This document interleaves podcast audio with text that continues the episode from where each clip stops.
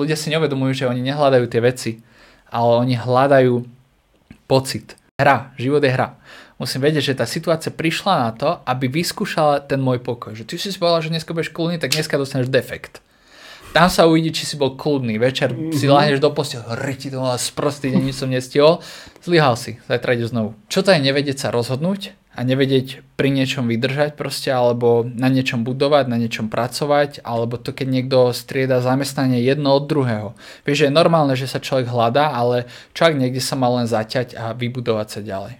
My sme začali, by som povedal, vzťah s prírodou asi najprv so vzťahom k nášmu telu, k nášmu zdraviu, lebo ja mám pocit, že veľakrát ľudia sa nechcú zaujímať o to, že či len spravia primitívnu vec, ako je hodiť plastový teglík do žltého smetiaku, že či to je tá najprimitívnejšia vec, ktorú ľudia nedokážu a proste nechcú robiť takéto, že pre niečo, pre okolie, tak ja si hovorím, že prečo nespravíte tie zmeny v tých návykoch vašho života pre seba, pre svoje zdravie. Proste lebo človek je egoistický a nepremýšľa, aj keď sa niekto chce, premýšľať, že pre budúcnosť, pre moje deti, pre deti mojich detí, ale hovorím, keď vám to nejde, tak premýšľate nad tým, akože nad svojim zdravím, aký to má na ňo vplyv a tým pomôžete aj okoliu.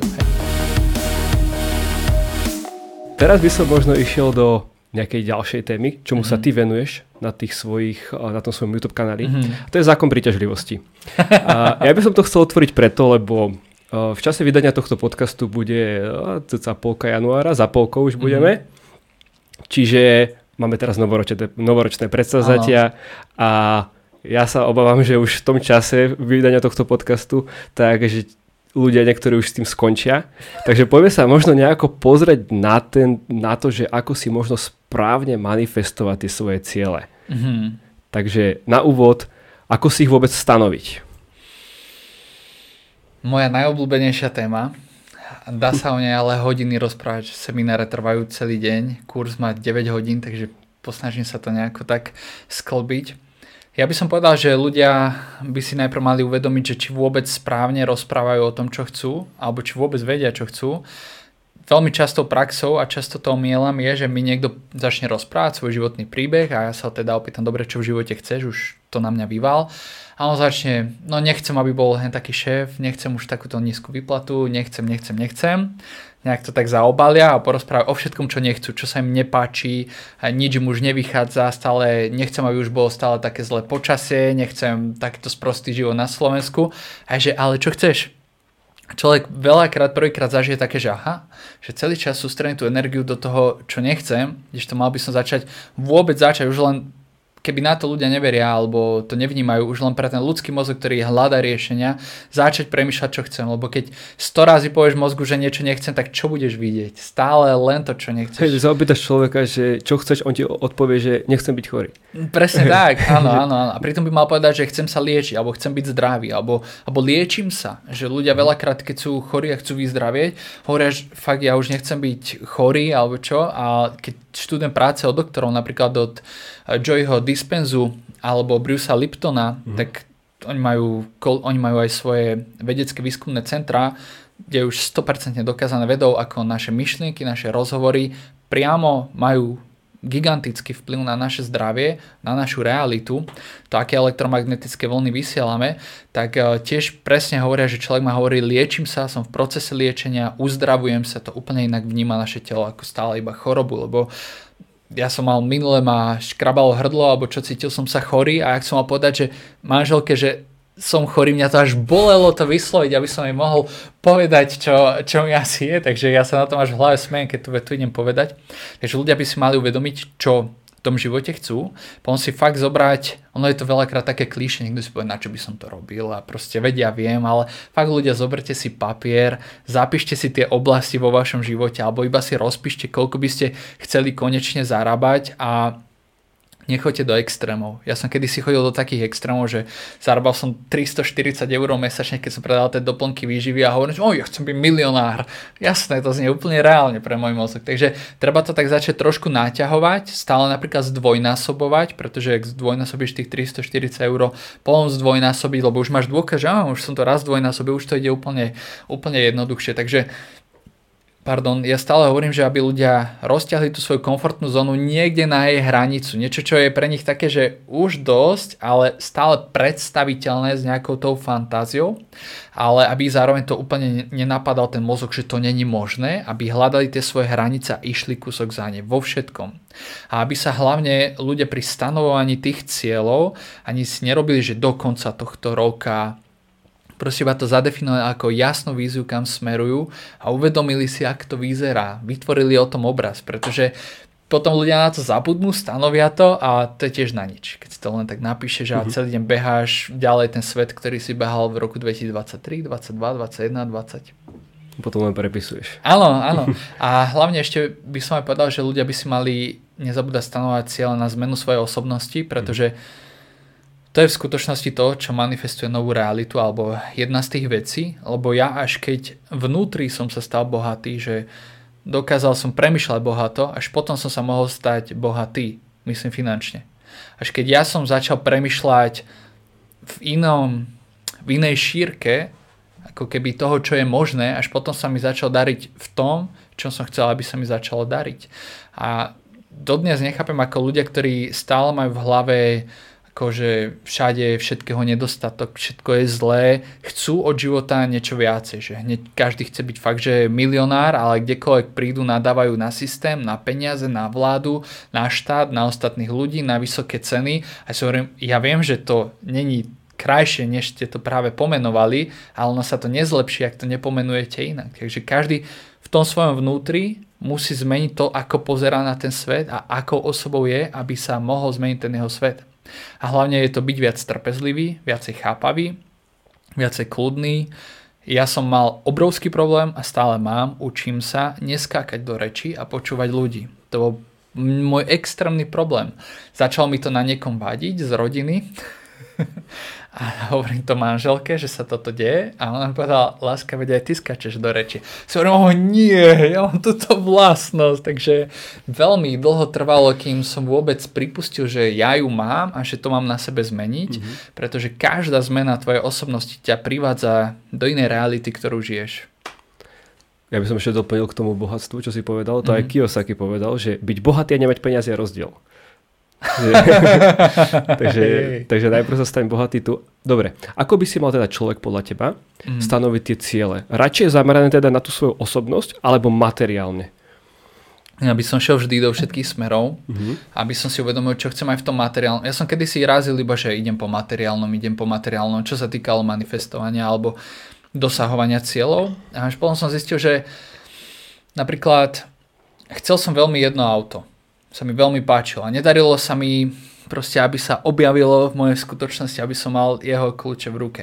Tak som začal, som na to pomaličky začal zabúdať na to auto, začal som viac a viac pracovať na tej zmene svojej osobnosti a proste robiť reálne aj fyzické kroky v tej realite. Prišiel som do bodu, kedy som zistil, že to auto si môže ísť kúpiť a že bola na to ešte aj výhodná ponuka a ja si hovorím, wow, nemusím, nechcem. Že to bola tá, že ja som, ja som ten človek, ktorého som si predstavil, že je, že ním som, keď mám to auto. Až keď som sa stal tým človekom, bo som si predstavil, že ja som viac vážený, mám vydané také a také veci, viac si verím, inak sa obliekam. Až keď som začal inak sa obliekať, byť iný človek, menej skákať do reči, viac si veriť, som zistil, že ja už v tom aute môžem sedieť, ale mne to už netreba, takže sme ho nekúpili.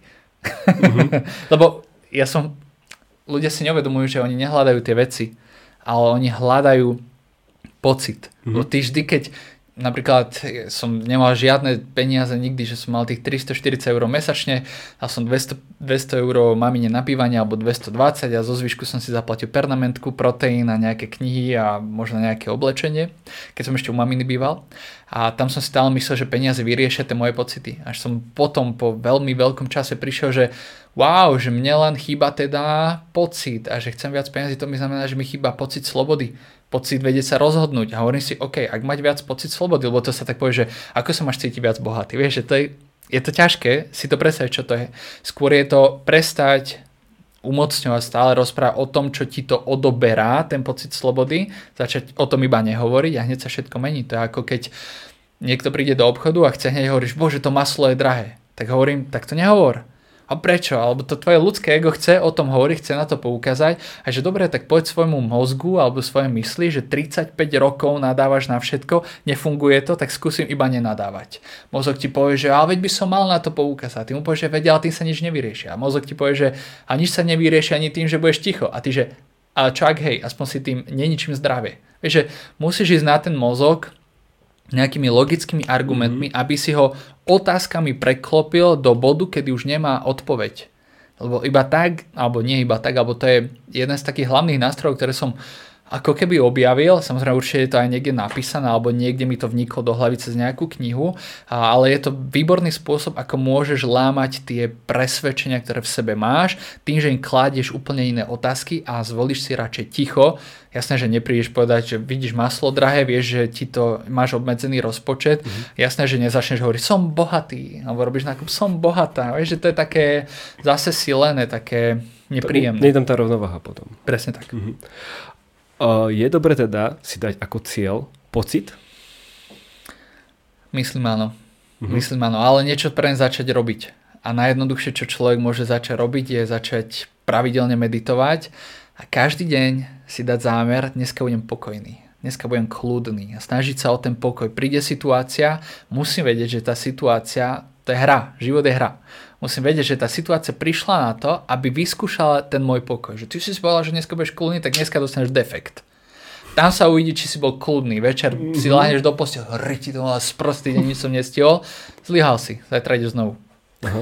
Ja som proste videl, a neviem, či si to aj ty nemal, tuším, že ty si to mal na svojom YouTube kanáli, že keď prosím Boha o trpezlivosť, myslíte, že mi ju pošle, alebo mi pošle príležitosť, pri ktorej môžem byť trpezlivý. Hej, hej, ty si to tam mal, tak. že? Áno, áno, áno. A to je taká metafora, lebo ja to vnímam na dva spôsoby. Niekomu sedí tento pohľad a ja to viac vnímam skôr tak, že tento Matrix, v ktorom žijeme, ťa bude chcieť rozhádzať emóciami, aby ťa ďalej uchopil a ukotvil, pretože kedy si najviac ponorený v systéme a odpojený od seba keď si v strese, naháňaš sa, nervózny, nevieš ako zaplatiť, nevieš ako stihnúť všetko a najlepšie ti je, keď si uvoľnený, pokojný, to si v takom flowe v tým, s tým životom.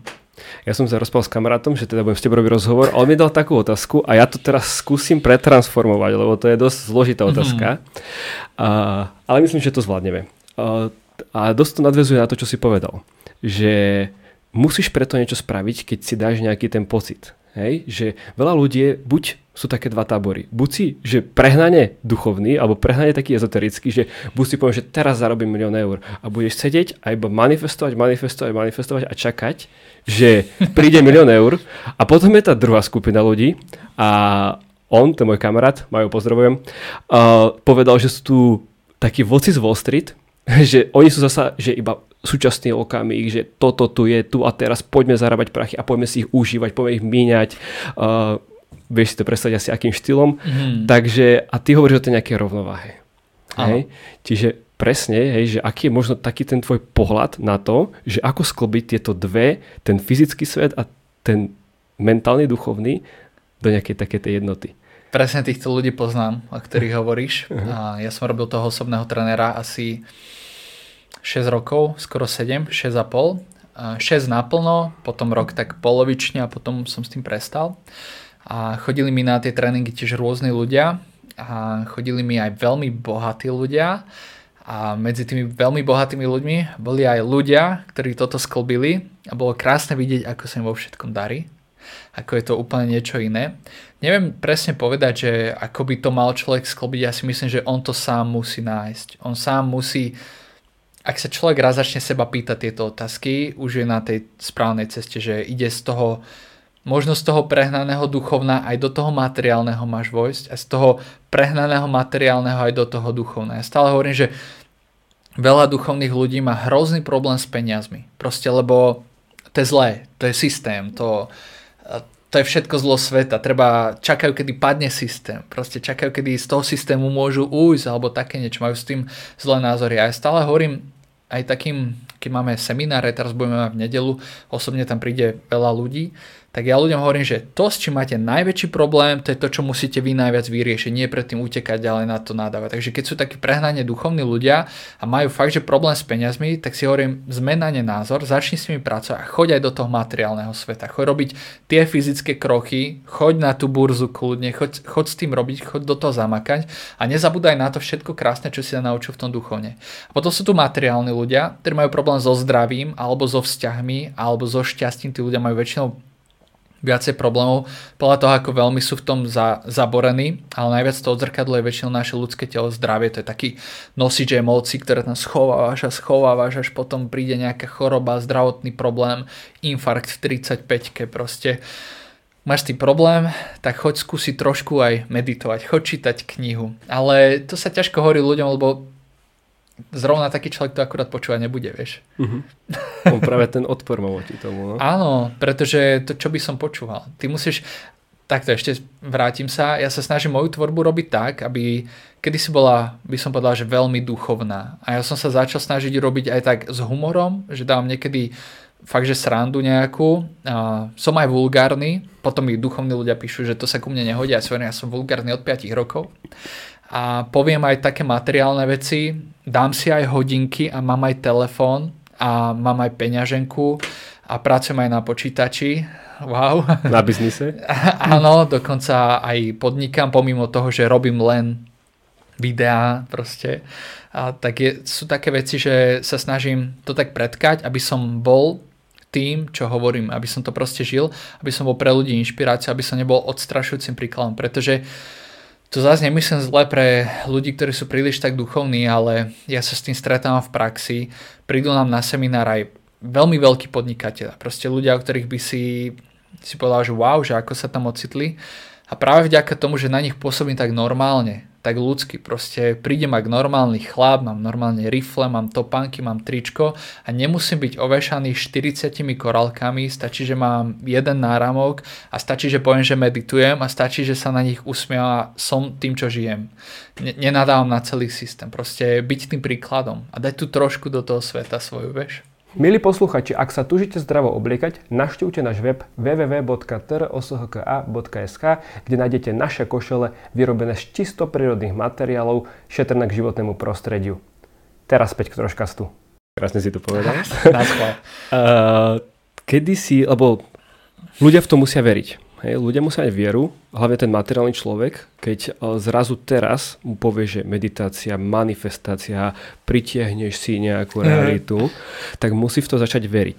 Pre mňa je otázka, v živote každého človeka podľa mňa nastane udalosť, kedy na tieto veci uh, nejako začne veriť. Mm-hmm. Čo sa stalo tebe v živote, že si začal veriť na zákon príťažlivosti? veľa, veľa. Môj najobľúbenejší príbeh, ktorý poviem asi tisíc krát, je keď som dostal prvých tisíc eur a to som mal 21 rokov a hovorím si, že potrebujem nový notebook alebo mikrofón alebo kameru alebo niečo také na natáčanie. A hovorím si, OK, hovorím ľuďom vo videách o zákone príťažlivosti alebo o manifestovaní, ak to radšej volám. A hovorím si, tak musím vedieť to zmanifestovať. Mal som, akurát vtedy už som robil aj toho trénera, takže som mal viac peňazí, mal som nejakých možno 1500 eur na účte, takže mohol som si to dovoliť a bolo by to v poriadku, pretože celý život som žil bez peňazí, takže ostal by mi 500 eur, bol by som stále veľmi bohatý. Hovorím si, OK, takže ja to zmanifestujem. Išiel som na Alzu, nahádzal som do košika notebook a tak, čo som všetko chcel za približne 1000 eur.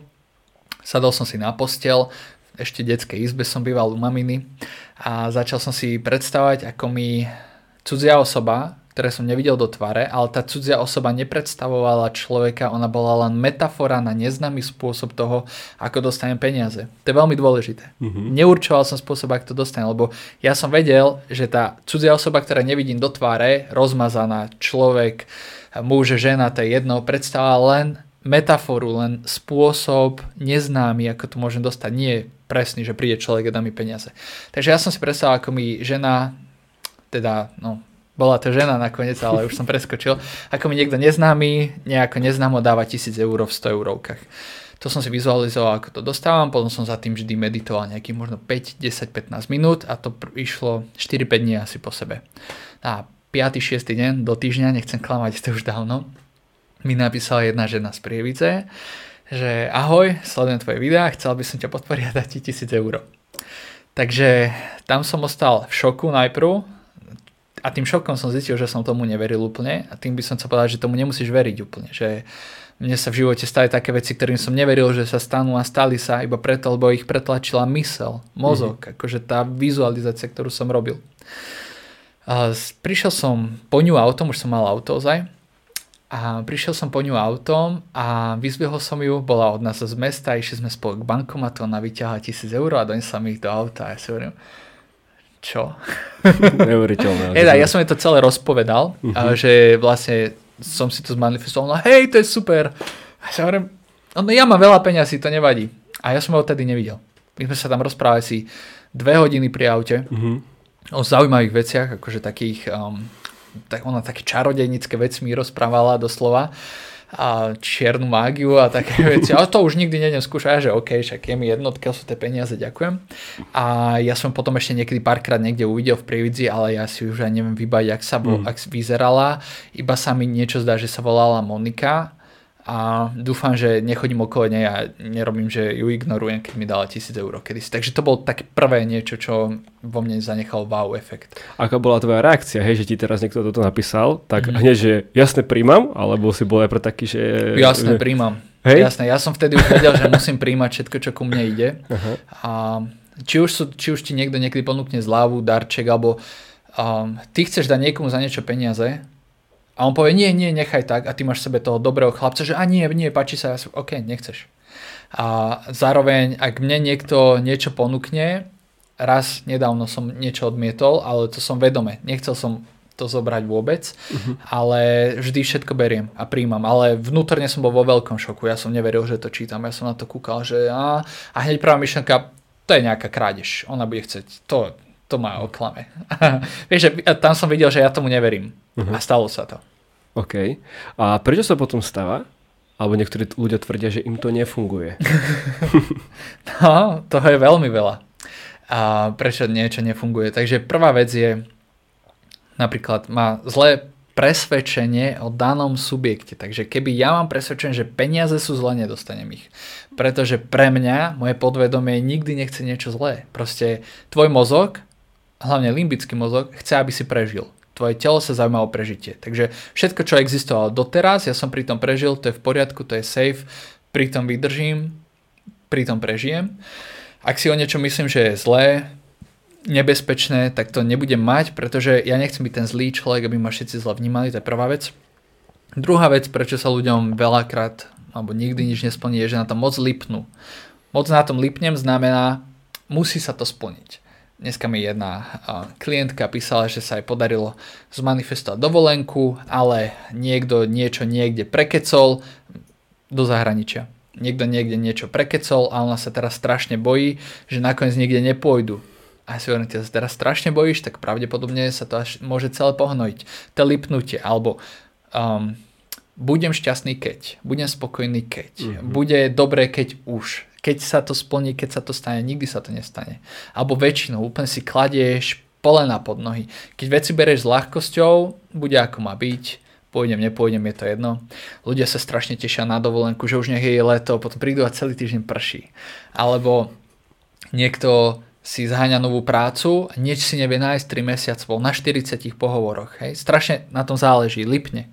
Aby už mal prácu, lebo to potrebuje. Čo ja chápem. Vieš, že niekedy sa ľudia na mňa urazia, že ako on nemá byť vtedy stres. Ja nehovorím, že nemá byť, ja len vysvetľujem, ako to funguje.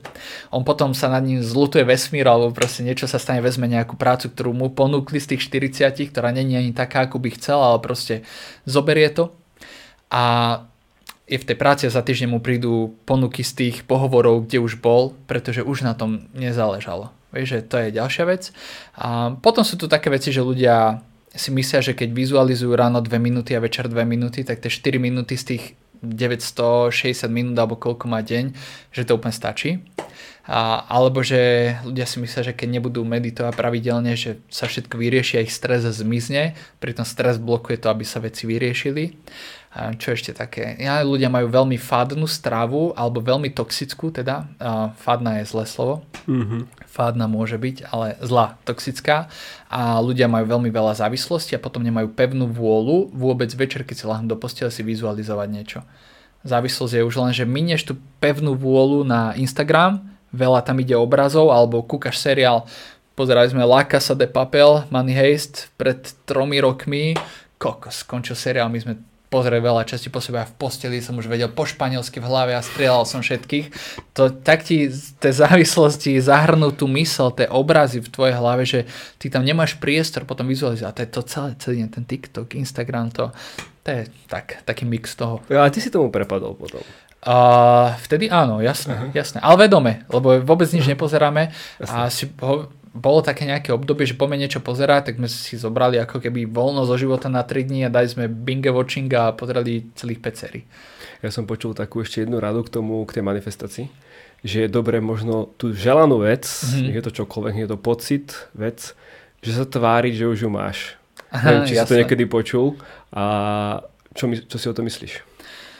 Podľa toho, kedy a s čím a ako, to ľuďom veľmi málo odporúčam, lebo mm. ľudia si to pod tým nevedia predstaviť, že čo to je, že mm-hmm. teraz chceš byť milionára, máš, akože ak to teraz zahráš, ale odpovedou je vnímať sa tak, že vlastne mať v hlave stále nejaký filter, ktorým pozeráš na svet a povedať si, aj tak som bohatý. Proste má to iba pre seba, že skôr nehrať sa na to, alebo vedieť, že hm, tak keď budem bohatý, tak sa budem asi obliekať tak a tak. Tak sa tak poobliekam, začnem sa tak inak obliekať a iba sa tak vnímať ako tú osobu, to je vlastne to fake it till you make it. Ide vlastne uh-huh. stále iba, aby ty si sa tak vnútri vnímal.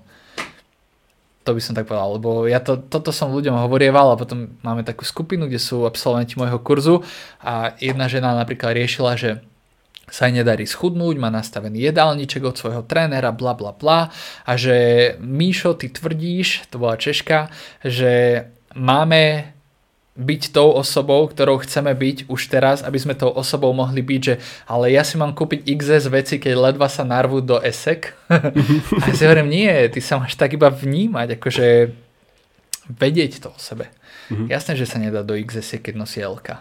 Keď presne toto sa bavíme napríklad o tom chudnutí alebo o nejakom tom, že telo počúva tú mysel, máme za tým nejakú vedu, hej, že, že tá hlava ovplyvňuje to telo? Jasné, veľmi veľa. A ja ešte musím povedať, ty si predtým hovoril, že materiálni ľudia, alebo v tom materiálnom svete, okay, no. tomuto by mali najprv začať veriť. Tak ja som veľmi skeptický človek a kým ja niečomu verím, hrozne dlho trvá. Hej?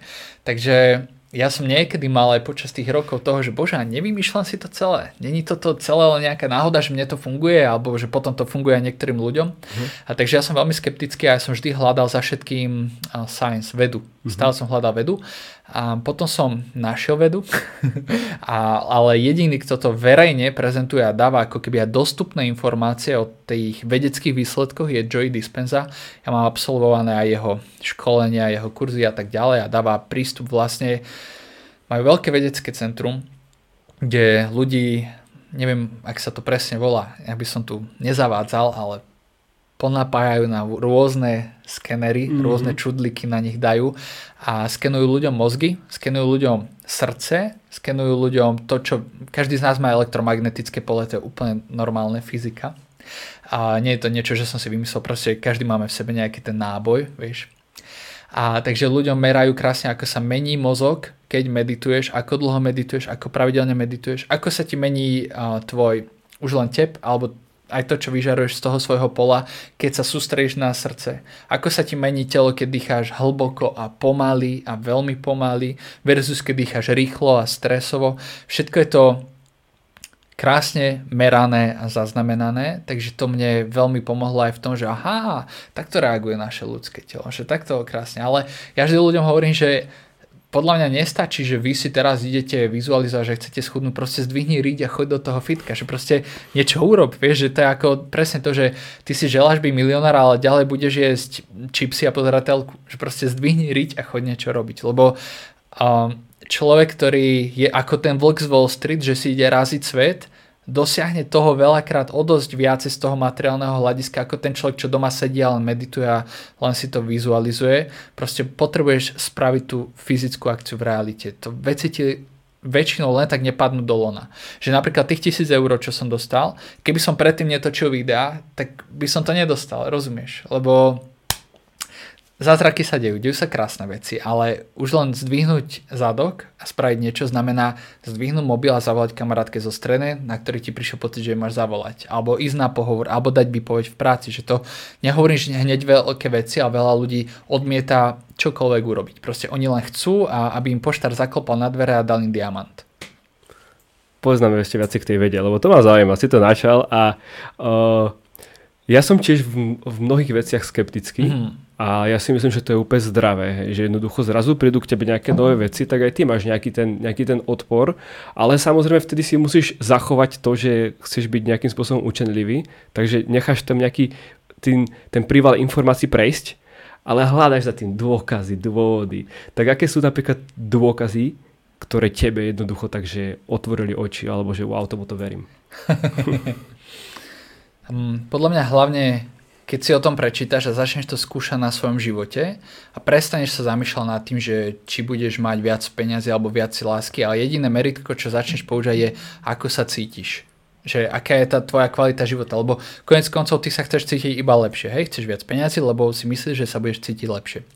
Ale čo bolo pre mňa také najzásadnejšie, bolo, boli tie skeny mozgu a keď som priamo krásne videl, ako keď človek objavuje nové myšlienky alebo začína premýšľať inak, ak sa mu prepájajú, Ten nervové zákončenia v našom mozgu vyzerajú ako také chobotničky. Fakt, že maličké guličky a také chobotničky z toho lietajú. Vždy, keď sa naučíš niečo nové alebo premyšľaš nejako inak, medzi dvomi chobotničkami sa spoja chápadielka v úvodzovkách a vzniká nové to synaptické spojenie. A keď myslíš dlhšie inak, než si zvyknutý myslieť, inak než si zvyknutý, mm-hmm. tak sa ti, tam sú také zhluky tých neurónových map, tak sa ti prepoja aj neurónové mapy medzi sebou a vzniká v tebe nová osobnosť. Keď začneš prekonávať samého seba, myslím to tak, že si sadneš, že ideš meditovať a telo ti povie mozog, zvyky, a nie, si unavený, zajtra, ďalší deň, pondelok bude lepší čas na to. Alebo že poď na chvíľku na Instagram a potom. A proste zase to odleží na ďalší, na ďalší deň. A ty keby vtedy ostaneš sedieť a rozkážeš telu, že počúvaj, ty si moje telo a ty tu budeš sedieť na riti 20 minút, lebo ja som sa tak rozhodol a potom si rob čo chceš, nie, ešte sa idem nápiť, ešte idem na vecko, nie, ty tu budeš sedieť, ty sa musíš naučiť rozhodnúť rozkázať tomu telu a spraviť rozhodnutie za to svoje telo, aby to telo ti nerozkázalo, ale ty si rozkázal jemu a prekonať tú svoju lenivosť alebo ten svoj starý zvyk. Pretože O čom to je za život, že človek ráno vstane, chytí mobil, ide na vecko, ide do... Pr- proste ten istý život každý deň. Sme potom ľudia, ktorí žijú ten život, alebo len pozorovateľia toho života. Ty musíš do toho vstúpiť. No a potom napríklad Joey Dispenza krásne opísal, alebo aj Bruce Lipton, alebo iní vedci, že náš mozog funguje teraz, keď sa dva rozprávame, rozmýšľame v beta vlnách. Naše vlny mozgu sa tiež dajú krásne skenovať. Keď ideš meditovať, alebo sa upokojíš, alebo ideš spať a počas toho si stále pokojnejší, tvoj mozog začína operovať v alfa vlnách, to sú proste iný typ vln. Potom prechádzaš do, keď už zaspávaš, alebo si v hlbokej meditácii, alebo v hlbokej hypnoze, tak si v, tvoj mozog je v teta vlnách, a potom keď si v hlbokom spánku, si v delta vlnách. Mm-hmm. Potom sú ešte gamma vlny, ale tými sa nejdeme zapodievať. A my ako ľudia, kedysi proste bolo veľmi potrebné operovať stále vo vysokých beta vlnách. Riazne proste veľa stresu. Išli sme loviť mamuta, fú, proste ide ti o život, ide ti o prežitie. Lenže uh, tento život moderného človeka, ako mali vstaneš, naženú ťa do škôlky, mama ti hovorí všetko je fuj, kakané, neutekaj, padneš, hneď ti naprogramuje, všade padáš, učiteľka ťa nemá rada, spolužiaci ťa bijú, potom od teba všetci chcú dobré výsledky v škole, stresuješ, utekáš na autobus, potom ide monitor, potom máš strednú školu, vyber si ju dobrá, aby niečo z teba bolo v živote, potom je maturita, Zovšadiaľ od teba sa chce iba stres, stres, stres.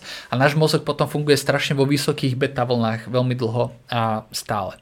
A vlastne keď sa začneš zameriavať na to, aby ten mozog bol kľudnejší, šiel do nižších beta vln a bol častejšie aj v alfa vlnách, že začínaš meditovať, až vtedy tvoje telo začína mať priestor sa regenerovať a vytvárať novú osobnosť, pretože ako môžeš tvoriť novú realitu, keď tvoje telo je v stave prežitia, útoku, veľkého stresu to je niečo, čo mne z vedy začalo dávať zmysel, že aha, náš mozog takto funguje a vlastne ja som pokojnejší, keď meditujem a začať to vnímať sám na sebe a začať vidieť ako keby ten môj iný pocit zo života. A potom, keď človek sa udržiava v tom svojom vlastnom pocite dlhšie, je zrazu ten celý život na vôkol, tá celá skúsenosť zo sveta pokojnejšia. Takže podľa mňa môžeš byť ale aj skeptický akokoľvek a prečítať koľko chceš vedeckých štúdí, kým to sám neskúsiš priamo na živote, tak nikdy tomu neuveríš dostatočne. Takže ja potom ľuďom, aj keď niečo takto poviem, ukážem im proste videá z toho, ako fungujú tie synaptické spojenia, ako sa mení osobnosť. Ja im hovorím, ale keď vy sami nevyskúšate teraz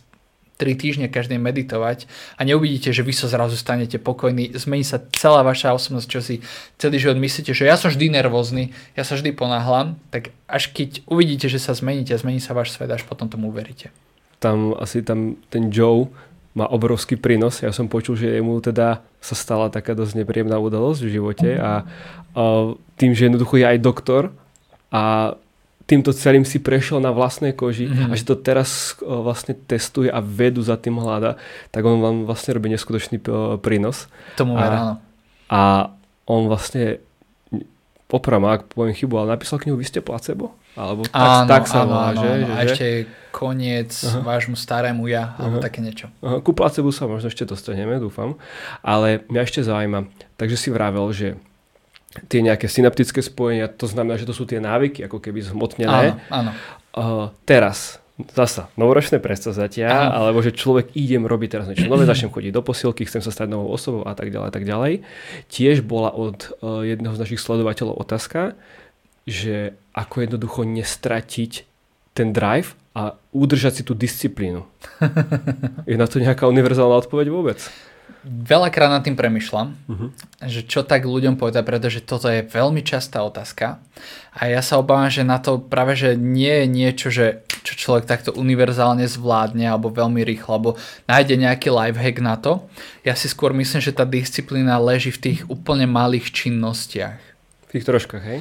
V tých troškách, pretože mm, napríklad niekto absolvuje môj seminár alebo kurz čokoľvek, alebo máme spolu konzultácie a ľudia si z toho začnú zapísať všetko, že začnem robiť afirmácie, začnem meditovať, začnem vizualizovať, začnem robiť vízie, začnem si meniť presvedčenie o svete, začnem cvičiť, začnem sa lepšie strávať. Ja si hovorím, nie pre Boha, to je tak veľa, to ti tá nervová sústava, tá stará osobnosť neunesie. Mm-hmm. Keď som robil trénera, prišiel mi 120 kilový chalan, mal 17 rokov, vysoký jak ja, bol dosť veľa kilov, bol iba tučný, nebol svalnatý a on chcel hneď cvičiť 5 krát za týždeň a zmeniť stravovanie. Mu hovorím, nie, my budeme cvičiť raz za týždeň a po mesiaci môžeme začať 2 krát za týždeň a po ďalšom mesiaci ti zmeníme stravovanie a po ďalšom mesiaci môže cvičiť 3 krát za týždeň. Nie, nie, on chce hneď, on chce všetko hneď. Ja mu hovorím, ty presneš s tým, lebo to ti, tie staré zvyky neunesú ten nápor, tá nervová sústava sa ti prepalí. Tak keď sa učíš niečo nové, veľmi by si chcel ďalej sa to učiť, keď ťa to baví, ale proste ten mozog vyhorí na nejaký čas a on potrebuje pauzu. Takže ja by som ten chalan aj prestal cvičiť, pretože nevydržal, on mal ísť na to postupne. Takže ja vždy ľuďom odporúčam, že OK, nedávaj si cieľ, že budeš teraz meditovať každý jeden deň 20 minút, ale čo tak 3 krát do týždňa po 5 minút. A to sú už také jednoduchšie činnosti, ktoré keď zvládneš mesiac, si po mesiaci povieš, wow, tak to rozšírim na 8 minút. A ideš postupne. Fakt, že pomaly naozaj ďalej zajde, že není to len taká, taká nejaká veta, ktorú rozprávajú ľudia, ale je to úplná pravda. Až potom tam môžeš niečo pomaličky dať a hlavne keď je to predsavzatie, proste prečo to predsavzatie, prečo nie dneska, vieš, že uh-huh. prečo nie zajtra, prečo nie o týždeň, prečo proste to musí byť práve nejakého prvého prvý, lebo Zem obehla dookola Slnko, ale ona to Slnko obehne každú sekundu, chápeš? Aj teraz, to bolo pred 365 dňami práve tu, a kde to je, takže my ten nový rok môžeme oslavať každý deň a ľudia zabúdajú oslavať každé ráno, že sa zobudili. Už mne je mhm. úplne jedno, či sa planéta krúti, či je gulata, či je placata, či sme niečo zavretí, či je to Matrix, proste ja som rád, že sa zobudím. A to mhm. je, ľudia zabúdajú na ten najväčší základ, proste, že sa zobudia, alebo že sa môže zobudiť pri niekom ráno spoločne, však manželka, a možno ma mm. nepočúva. A, takže zabudajú na tie základy a hrnú sa príliš za takými obrovskými vecami, kladú toho na seba strašne veľa, pritom v tej jednoduchosti. A k tomu som musel prísť. Proste ja tiež strašne veľa vecí naháňam, veľa vecí robím, ale občas sa musím vrátiť k tomu, pretože ten pocit, že som v strese, v kolobehu je na niekedy na nevydržanie, si musím povedať, že oh bože, ja musím si ísť dať Wim Hofové cvičenie, dýchanie, idem meditovať, idem otužovať, veľmi rád chodím otužovať, takže spraviť nejaký reset vždy. Milí posluchači, pri príležitosti vydania nášho troškastu sa Michal rozhodol vám ponúknuť 10% zľavu na jeho online audioknihy, riadené meditácie, afirmácie či videokurzy ako napríklad Cesta muža, manifestácie a sebavedomie. Navštívte web www.michaldrienik.sk a pri nákupe zadajte kupón TROSHKA10, aby ste získali 10% zľavu. Link nájdete aj v popise. Teraz späť k troškastu. Čiže je lepšie začať s takými tými malými zmenami. Je dobré si ich aj vyhodnocovať. Hej? Mne to napríklad v minulosti pomohlo, keď mm-hmm. som si vyslovene, mali sme takú challenge, že sme jednoducho každý jeden deň cvičili mm-hmm. a fakt nám pomáhalo, že OK, dnešný deň fajka, druhý deň fajka, mm-hmm. tretí deň, že sme si to jednoducho oškrtli mm-hmm. a mhm. jednoducho, keď už sa ti nechcelo, tak si sa pozrel, že ty kokos, však už som dal 40 dní, tak proste nedám ten 41. a ma to tak motivovalo, mm-hmm. čiže čo na to povieš? Vieš čo, ja vždy hovorím, a to je zase takého podnikateľského hľadiska, ale prenášam to do života, že tiež niečo robím dlhšie, potom premyšľam, že má to význam, viem to nejako odmerať, že viem sa na to nejako inak pozrieť, že teraz keď začnem postovať články každý deň, čo som v živote nerobil, bude zrazu na ten web chodiť viac ľudí a budú si ten článok kúpovať, e, čítať, budú potom si cez to pozerať iné veci. A ja vždy vyhodnocujem Takže začal som napríklad chodiť von otužovať, že chodím bez trička po vonku večer, nechodím otužovať, že do vody ako chodia bežne ľudia, ale ja sa chodím prejsť so psom. A potom začnem vyhodnocovať, ako sa cítim potom, či bývam chorý, nebývam chorý, mám viac energie, nemám viac energie, zmenilo sa niečo, nezmenilo, ja som všeobecne pomerne stále zdravý, mám veľa energie, takže možno to neviem zhodnotiť, ale vždy sa aspoň e, pozriem na to, ublížilo mi to alebo nie. Potom keď prídem k tomu, že možno to nemalo žiaden vplyv, hovorím si, že ale nemalo to žiaden zlý vplyv. Potom si hovorím, že a tá osoba, ktorou by som chcel byť alebo ktorú chcem udržovať, má skôr takýto návyk alebo návyk, že to nerobí. A poviem si, oho, tak ja nie som lenivé hovado, ja to ďalej budem robiť. Že ja sa stále tak pozerám, že čo mi to dalo, či mi to vôbec niečo dalo, či to bude sranda ešte vydržať, keď sa mi už nechce, hej, že 41. deň sa mi nechce cvičiť, tak si poviem, OK, tak ideme na silu ešte 3 dní po sebe, nech proste just, keď sa mi nechcel, nech idem, nech zlomím zase tú nejakú časť osobnosti v sebe, ktorá už potom ako keby umrie vo mne a zrodí sa to nové ja. Takže ja veľa vecí stále vyhodnocujem a čo sa nedá vyhodnotiť, tak premyšľam iba, že či sa mi to páči. Hej, že, že akože tak si to dať do tej svojej osobnosti, lebo my sme len, vieš, kto si, keď zahodíš všetko, čo si kedy robil a čo si spravil, no proste nedá sa to ani mhm. vyjadriť mm-hmm. poriadne, ako keby, keby to chceš iba tak um, tak slovne, tak bežne, takže ja sa snažím zaradiť tie činnosti, ktoré sa mi páčia. Že som čestný muž, alebo nie som čestný muž. Vieš napríklad, mm-hmm. že a, ro, robí ten charakter. Presne, charakter, hodnoty. Hodnoty, jasné, mm-hmm. že to aj keď si sa pýtal na to, že či je dobré mať veľa partnerov, alebo nie, tak vtedy mi ešte napadlo, len som ešte nepovedal, že veď, ale ja vôbec nechcem mať aj keby len sám na seba nálepku, že bože, ten má veľa partnerov, alebo tam, že tu proste, čo to je nevedieť sa rozhodnúť a nevedieť pri niečom vydržať proste, alebo na niečom budovať, na niečom pracovať, alebo to keď niekto strieda zamestnanie jedno od druhého. Vieš, že je normálne, že sa človek hľadá, ale človek niekde sa má len zaťať a vybudovať sa ďalej. Keď si hovoril, že si si zmanifestoval tých tisíc eur, hej, a si hovoril, že... Chcel by si aj ty. Že, možno viac, ale nie. Uh, že si si niečo pritiahol a že mm-hmm. ti to vesmír doručil kozmos, boh, čokoľvek no, to mm-hmm. je, hej, tak mňa presne zaujíma to čokoľvek. Čo ty veríš, lebo predtým si hovoril, že si neveril na nič mm-hmm. a na čo ty momentálne veríš, že čo to je? Je to iba prostý zákon, alebo je tam nejaká vyššia sila, je tam nejaká moc, je tam nejaká mm-hmm. osoba? Mm-hmm. Je to taká dosť akože duchovná otázka, ale je to ja si dobrá myslím, otázka. že máš priestor. Um, veľakrát rozčulím z tých, s tým niektorých ľudí. Takže ja verím v Boha a verím vo vesmír v Boha v živote som, ne... dobre, bol som niekedy v kostole, ale nie tak akože mm, z náboženského hľadiska. A pritom ja vôbec nič nemám proti náboženstvám, ale proste prihováram sa k Bohu. Len tak, idem si po lese, alebo co som na prechádzke, alebo ležím v posteli a prihováram sa k Bohu. Keď mám niečo na srdci, že chcem zdeliť niečo a to je pre mňa nejaká, nejaká vyššia inteligencia, sila, ktoré sa môžem zdôveriť a čakám, že má aj nejaké pochopenie pre mňa a niečo mi potom v tom živote doručí, s niečím mi pomôže ďalej. Ale ak chcem plniť si sny a zámery, tak to je pre mňa čisto iba taká energia vesmíru ako, ako keby len fyzika, že niečo vyšlem a vráti sa to. Pre mňa je to len taká akože zákonitosť, by som povedal, niečo bez, um, bez emócií. Zároveň veľmi inteligentné, ale len ak keby do zrkadla pozerám. Rozumieš? Mm-hmm. Áno, chápem. Takže, ale myslím no. si, že máš tam ty toto sú presne tie veci, že niektoré veci presne vieš povedať slovami. No, nie, že jednoducho nie. nejako sa naladíš. ide, ide presne o ten pocit. Ale ja by som len doplnil k tomu, že uh, to, že človek čo aj nechodí do kostola, to neznamená, že čo aj neverí. Mm-hmm alebo že je zlý kresťan. Áno. Hej? Ale napríklad ja som, o, len nedávno som na to natrafil, že v Biblii, samotnej Biblii je napísané, že Boh neprebýva v chráme, ktorý je vybudovaný ľudskými rukami. to je krásne. No a to tam je napísané. Mm-hmm. Čiže to, tým samozrejme nejdem hovoriť, že by ľudia mali prestať chodiť do kostola, to Aha. určite nie. Ale to neznamená, že keď niekto nechodí, že neverí, alebo mm-hmm. že je to niečo zlé. Hej?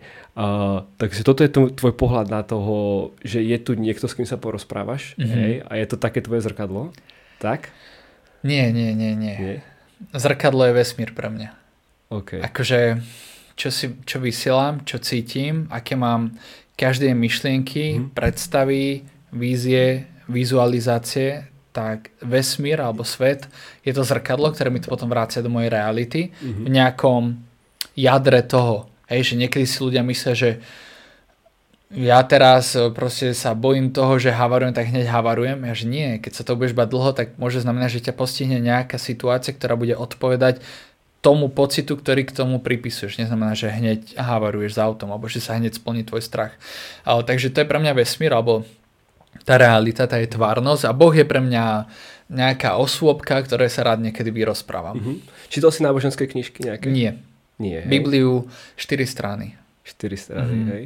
Možno ťa to niekedy k tomu zavenie, keď máš také množstvo knížiek za sebou. Skúšal som už trikrát. Uh-huh. Tri, alebo 4 krát dokonca. Vždy som prešiel 4, 5, 6 strán na začiatku a nevedel som tomu ešte prísť ako keby na chuť a, ale ja ju veľmi chcem prečítať jedného dňa, že vôbec to nemám také, že by som tým pohrdal, opovrhoval, vysmieval sa tomu. Nie, že proste mne sa to ľúbi, lebo v konečnom dôsledku, napríklad ja som mal veľmi dobrého klienta v posilovni, ktorý bol taký fakt, že ten najčistejší kresťan v tom svojom pravom slova zmysle, to, je, to, to bol dobrák srdcom a stále je. Oni nádherne pomáhajú aj vo svete so svojou manželkou, takže uh, pre mňa je to veľmi pekné ale na čo ti je napríklad náboženstvo, keď doma zbiješ ženu a potom sa ideš vyspovedať do kostola. Hej, že, um, takže ešte som nečítal Bibliu, mm-hmm. lebo mhm. ešte na to neprišiel správny čas. OK. Som zvedavý, či potom napíšeš nejakú ďalšiu zo svojich kníh. uh, dobre, poďme teraz naspäť uh, k nejakému tomu, čo si načal tej téme, a to bol Joe a Bruce a to nejaké to placebo. Mňa by mhm. presne zaujímalo, do akej miery dokáže presne to myslenie a ten placebo efekt fungovať v tele. Podľa mňa to veľmi veľké, pretože kedykoľvek sa robí napríklad nové štúdie na lieky, tak vždy sa musí robiť aj, musí tam byť skupina, ktoré je dávané placebo. A keď sa robia e, štúdie na lieky a ľuďom povedia, že to takto bude fungovať, že napríklad proti, alebo uvedem iný príklad. Uh-huh. Bola krásna štúdia, ktorej presne neviem čísla, ale ľudia mali operovať meniskus, to je v kolene, kto nevie, proste mali bolesti v kolenách. A tak, aby možno to vôbec nebolo pekné, že to urobili, ale proste urobili to. Narazali ľuďom kolena, aby tam boli štychy, že mali operáciu. Všetci ľudia po týchto operáciách, ktoré sa nestali, uvádzali, že ich meniskus je vyliečený a že teda dobrá rekonvalescencia po tom zranení a sú bez bolesti. Vieš, to je sila nášho myslenia, proste sila toho, ako ťa niečo vplyvňuje.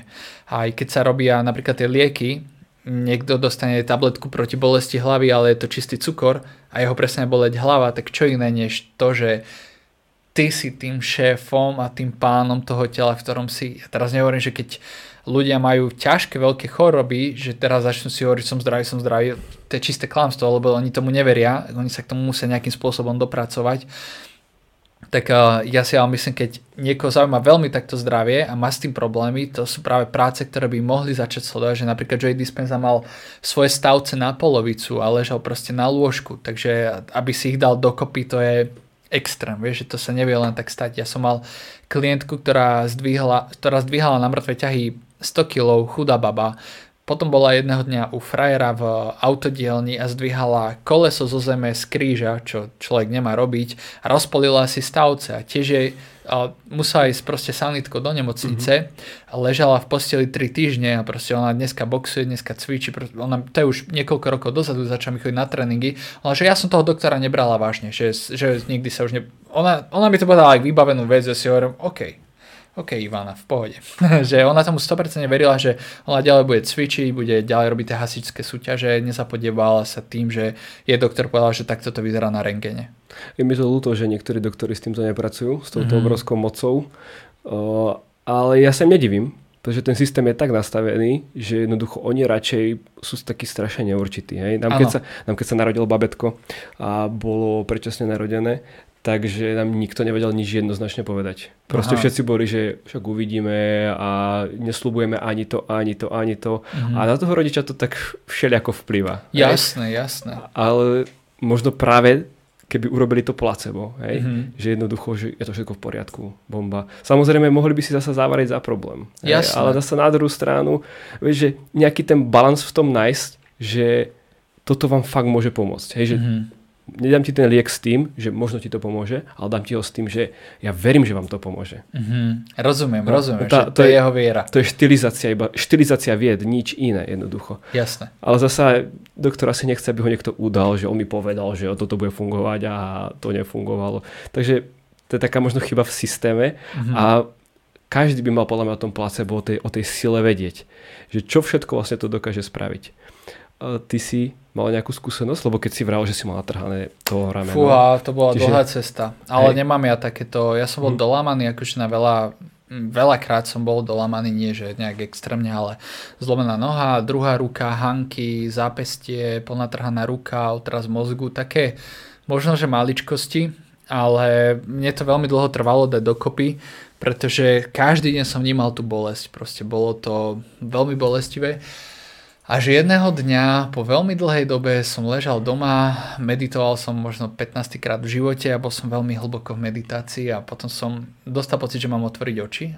Cítil som sa strašne ak zhypnotizovaný a na strope v detskej izbe letel taký had. Veľký had lietal po strope. Už si to nepamätám presne, bol to proste krásny zážitok. A ten had si všimol, že som si ho všimol a on začal klesať, vliezol mi do ruky a vtedy ma prestal bola ruka. Takže mne sa stala taká vec a ja som to mm. rok a pol liečil. Akože ešte som to trošku cítil, ale ja som zrazu mohol hýbať rukou. Uh-huh. A ruka je v poriadku, hej? Tá lava je v poriadku, len začal som chodiť na box. Okay. A vlastne pred Vianocami sme mali veľmi ťažký tréning, dosť som tomu urval, takže zas dostala po sebe. Už je v poriadku, ale teraz to ešte mám na pravej ruke, ktorú momentálne nevystrem. Uh-huh keď sa teda vrátime ešte k tomu, k tej mysle, zasa to, tú meditáciu si viackrát otvoril a ako napríklad taký nejaký taká nejaká rada, ako upokojiť mysel, mm-hmm. pretože ja to vnímam v tom, že média. Hej, média nás bombardujú tým, čo priťahuje pozornosť. A to, čo priťahuje pozornosť, sú tie vykonštruované titulky, aby si sa na to preklikol, aby si jednoducho si to pozrel, aby si si kúpil uh, tie noviny a to predplatné a tak ďalej. Čiže negatívne informácie väčšinou, mm-hmm a teraz ty si tým bombardovaný, to je ten Matrix, o ktorom hovoríš. a že ako jednoducho sa, sa s týmto vyrovnať, upokojiť si tú mysel, nejaké také rády k tomuto. Aby si mohol použiť to placebo. Lebo pokiaľ podľa mňa máš rozhádzané myslenie, to placebo nepoužiješ. No to máš pravdu, to je pravda. A vieš čo, ja som kedy si iba odporúčal ľuďom, začnite meditovať. Mám na YouTube vedené meditácie, ale to mi príde, že je pre veľa ľudí také ťažké začať, lebo ezoterika ešte vnímaná, teda meditovanie príliš ezotericky ako niečo mystické alebo záhadné, šamanské alebo akékoľvek. Takže ja dnes ľuďom skôr poviem, že teraz keď toto počúvate, je zima a chodte otužovať. Alebo pozrite si Wim Hofové dýchanie, začnite doma dýchať. Alebo doma si sadnite iba 5 minút, pomaly so zavretými ústami dýchajte nosom. To je jediné, čo to ťa tak rýchlo upokojí, ako si nevieš presne, ľudia hľadajú tabletky, chýba im magnézium, proste dávajú si hneď horčík teda do tela, um, B-komplex a tak ďalej, čo mm. nehovorím, že ani cesta, ja užívam kvantum doplnkov, ale prísť k tým základom a základ je strava, zmeniť stravovanie na čo na najviac čisté, jednoduché, podľa možností, ktoré mám v aktuálnom čase, priestore, kde sa nachádzam, svoj pitný režim, aby som jednoducho vypil za deň toho pol litra na 15 kg telesnej hmotnosti, vašich 90 sú to 3 litre vody, vašich 60 sú to 2 litre vody, vyratajte si čistej vody a začať pomaly zhlboka dýchať proste. Dýchaj iba tým nosom cez deň. Mňa to spravilo fakt zase o niečo pokojnejším.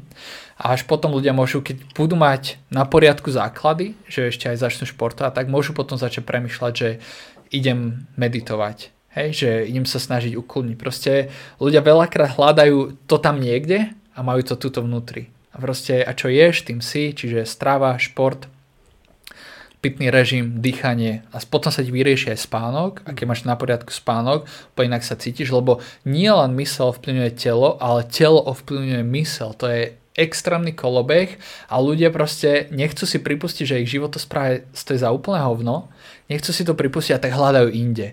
Dobrý deň, čo má zmeniť, čo má zmeniť, ja že zmente stravu.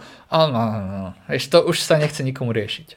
To isté si nechcú pripustiť, že výkonnosť mozgu alebo tých ich činností ovplyvňuje tá strava, ovplyvňuje ten spánok. Veľmi. Nechce, nechce si to pripustiť jednoducho, že to ne, nemá s tým nič spoločné a potom ide ďalší energetiak, ďalší fast food a toto jednoducho úplne to znižuje. Ja som to, ja to, ja to hovorím preto, lebo to mám z vlastnej skúsenosti. Uh-huh. a tým, že sme tiež prešli na čistejšiu stravu, uh-huh. tak, že jednoducho jeme to, ako zamýšľala príroda viac menej, a nespracované jedla, tak to je to je neskutočný rozmer zrazu. Hej? Je to veľmi rozdiel. No, aj na to myslení. Teraz mňa zaujíma, hovorili sme o vzťahoch. Vzťahoch na začiatku maskulinita, hej, partnery, mm-hmm. takisto vzťah s Bohom, vzťah s vesmírom, s okolím. Teraz ma zaujíma tvoj pohľad na vzťah s prírodou. To je tá naša téma ekológia, takže nejaký taký tvoj pohľad do toho celého.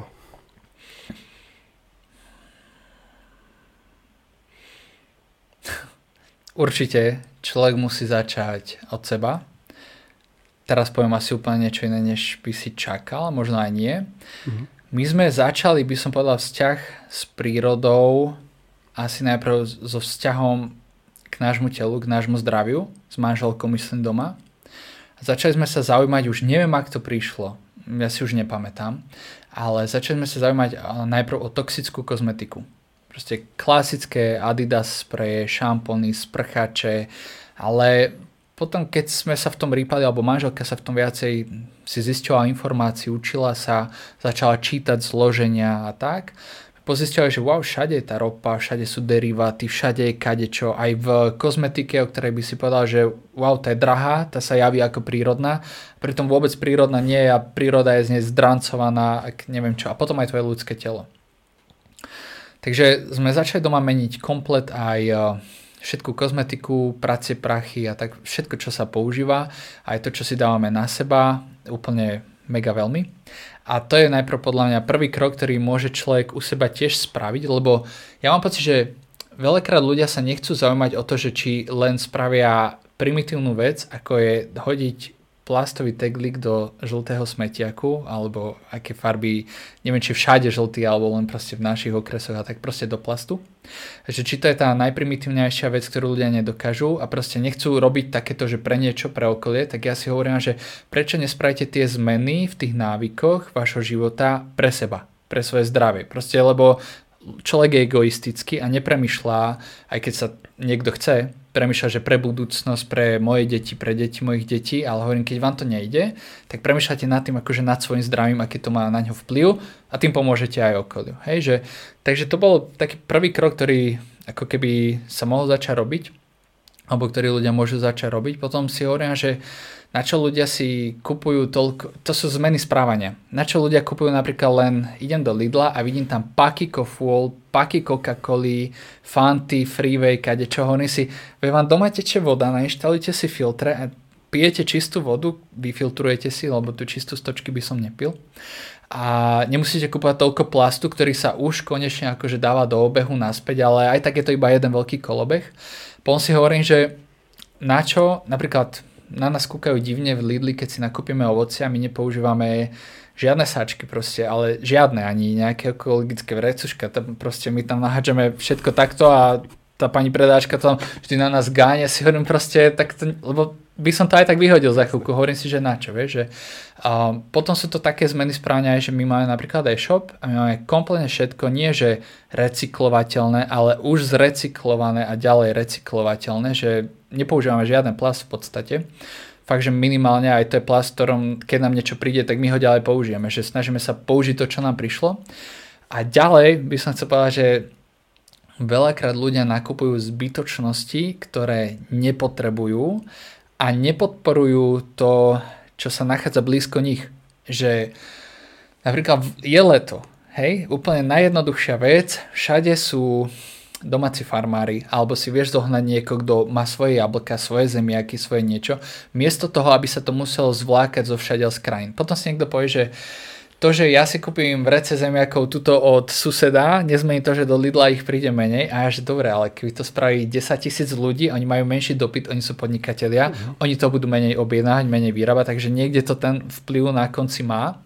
Takže podľa mňa je to tá zmena správania toho, že či naozaj si potrebujem z AliExpressu, eBayu, z Tému, z Amazonu každý týždeň objednávať kryt na telefón, ktorý vyhodím, alebo čo, alebo či v skutočnosti potrebujem v kuse chodiť do lacného fast fashion, do New Yorkeru, do Gateu, proste všade, kde iba aby stalo tričko 2 eurá, miesto toho, aby som dal za neho napríklad 30 a nevedia si ľudia vyrátať ešte jednu vec, čo možno vyznie divne, ale že keď si vyrátaš, koľko stojí vec versus koľkokrát si ju oblečieš, dokedy sa ti bude páčiť, tak si vieš vyrátať, že akú malo na konci hodnotu. Že tričko, čo som si kedysi kupoval v New Yorkeri za euro 95, prosím pekne, čierne sa trikrát opralo, alebo štyrikrát, tak akú malo hodnotu jedno nosenie? Ja neviem, 60 centov, 50 centov, ale keď si kúpiš niečo za viac a vydrží ti to 100 praní, tak je to na konci lacnejšie než to tričko za 2 eurá. Takže sú to podľa mňa malinké zmeny. Ja tu nechcem teraz hovoriť, že uh, nič nemá zmysel, lebo tankery chodia veľké ropné a, a India a proste Čína a Amerika. Podľa mňa niektoré veci sa zbytočne preháňajú a mali by sme aj vedieť do tých krajín ísť, ale ja sa snažím, aspoň teda my sa snažíme minimalizovať také tie zbytočné činnosti, ktoré nie sú potrebné. Mne sa strašne páči, ako si to načal práve s tou kozmetikou. Pretože za prvé, strašne veľa toxických vecí. Hej? A ja, ja práve to je to, že v čom ja až tak lutujem ženy. Pretože oni si toho dávajú na seba podstatne viacej ako muži. Hej? Muž má čo? Šampón na všetko, ešte aj, na auto, je, ešte aj na auto v jednom. A ženy majú proste to strašne veľa a boh vie, čo vnútri je. Pochybujem, že si to nejako pozerajú. Máme x obchodov, ktoré sa špecializujú iba na to. Z môjho pohľadu, ako človeka, ktorý sa pozera na ekológiu komplexne, z globálneho hľadiska, sa vyrába strašne veľa zbytočných produktov. Mm. Strašne veľa. A aj ty si to povedal, nekupujte si zbytočnosti. Čiže toto je proste fakt tá troška pozrieť si, čo to má hej, nechcem to. Bum, mm-hmm. nechcem to, obmedzím to, mám toho menej, menej nakupujem, môžem podporiť lokálneho farmára, ktorý možno má drahšie produkty, aj to nie je vždy pravda, že ich má to drahšie. To nie je pravda no. práve. Takže to majú ľudia tiež takú nejakú dogbu, že je to domáce, musí to byť drahé. Nie je to vždy tak. A jednoducho, alebo takisto aj my, hej, že slow fashion, hej, jednoducho slow fashion produkty sú proste v inej cenovej relácii, ale sú tam pre niečo, hej, z nejakého dôvodu. Čiže fakt si to krásne povedal, že ako dokáže každý spraviť. A toto bolo presne to, že prečo troška vznikla, prečo to má zrovna takýto názov, aby každý, keď spraví troška, bum, budeme sa mať všetci lepšie, celá planéta sa bude lepšie, zdraví ľudia, zdravá planéta. Ja si myslím, že niečo k tomu dodať. Ja ďakujem za tento tvoj neskutočný vstup do toho. A aj to celý rozhovor už sa blížime sa do finále a ja mám posledné otázky. Takže, aká je tvoja teraz tá, tá cesta, ktorú zdieľaš, kam smeruješ a čo môžeme v najbližších ro- rokoch od Michala Drejnika očakávať? Dobijem vesmír. Srandujem. A, vieš, mne sa to tak stále mení, že ja som chcel ešte k tej ekológii. Pohode.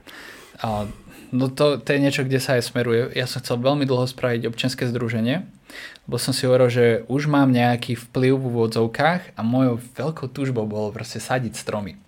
Ale nie je tak, že ja sa teraz idem si od niekoho pýtať niekde povolenia a dajú mi 10 stromov a idem ich zasadiť. To mi prišlo, že to má trošku vplyv, ale proste žiadny, že proste úplne minimum. A prišlo mi skôr, že chcel by som vedieť to tak zorganizovať, aby som vedel mať vplyv, že by sa toho sadilo viacej a mal som aj, to bolo pred koronou, mal som aj stretnutie s niekým z mesta a mali sme aj dohodnuté, že keď sa mi to podarí, tak sa spravia zelené strechy na autobusových zastávkach, že sa proste vyčlenia nejaké úseky, ktoré ešte nie sú vysadené zelenou, že sa vysadia, že to zafinancujeme. Takže no, boli turbulentné obdobia, ale v tomto roku sa konečne ide zakladať občianske združenie, ktorého chcem, aby tiež aj toto mohlo byť jeho náplňou. Takže to je ešte ten je taký jeden z mojich plánov, o ktorom som hovoril už asi pred tromi rokmi ľuďom a neprišlo to k tomu. Nehneval som sa za to na seba, hovoril som si, raz to príde proste. A no, chcel som písať knihu tento mesiac a odložil som to tak o pol roka možno na tento rok niekedy. A idem ako najnovšie spraviť videokurs meditácie, astrálneho cestovania, lucidného snívania a práce s energiou. To je pracovný názov, čiže to bude videokurs mm-hmm. meditácie a potom chcem vydať tú knihu. Chcem tento rok spraviť viacej seminárov, možno aj vo väčšom meritku, lebo robíme pre 22 ľudí a vždy sa to hrozne rýchlo zaplní, akože v priebehu hodín. A, takže to je niečo, kam chceme smerovať a potom ja som sa veľmi začal zaujímať o dlhovekosť, ale nie, aby som bol 110 ročný vychradnutý dedo, ale o jednoducho vitalitu, zdravie človeka také iné. Kvalitu života. Kvalitu života, áno. Aby sa nepokladalo starnutie za samozrejmosť, ale za chorobu. Ok, ja som po, už som počul než o tomto koncepte. Je to super. A, je za tým veda? Veľmi veľa vedy. A videl som, že sa to, boli nejaké experimenty na ľuďoch, že, že nie že zvracovali, ale že nejakým spôsobom predlžovali život a neviem, akože ja som do toho sa moc neponoril, takže keď takéto niečo vydáš, tak určite berem všetkými desiatimi. A tá najnovšia knižka o čom bude? Alchymia blahobytu. Uh-huh. Um, bude aj o peniazoch, nie len o blahobite akože takom nejakom ponímaní ezoterickom, ale aby sa ľudia naučili inak pracovať s tou energiou, s peniazmi, lebo všetko niečo reprezentuje, ale samozrejme nebude to iba o peniazoch, a bude to skôr tak ako ako sa na to viac vyladiť, lebo ja som si prešiel z veľmi ťažkých obmedzujúcich presvedčení o peniazoch. Ja som nedokázal sa o peniazoch rozprávať. Akože nevedel som vysloviť slovo peniaze bez toho, aby som sa napríklad, aby som mi nezasekol hlas, alebo boli témy s peniazmi, pri ktorých ja som sa jednoducho rozreval ako malý chlapec, lebo ja som nevedel čo. Ja proste som mal také vzorce zakorenené z detstva v sebe. A, takže vnímam, že veľa ľudí s tým má problém, lebo som s tými ľuďmi v kontakte a hovorím si, wow, to chce knižku, ako som to prekonal, aby som sa o tom začal vedieť rozprávať ako som mohol vôbec začať robiť trénera potom a začať si pýtať za tie služby aj peniaze, ako som mohol si začať pýtať postupne viac a viac, lebo som bol veľmi kvalitný tréner, ale ja som si pýtal minimum to najmenšiu čiastku, ako si v našom meste niekto pýtal za tréning a trvalo mi veľmi, kým som si dokázal zlomiť tie vzorce natoľko, aby som si dokázal pýtať prie, priemer.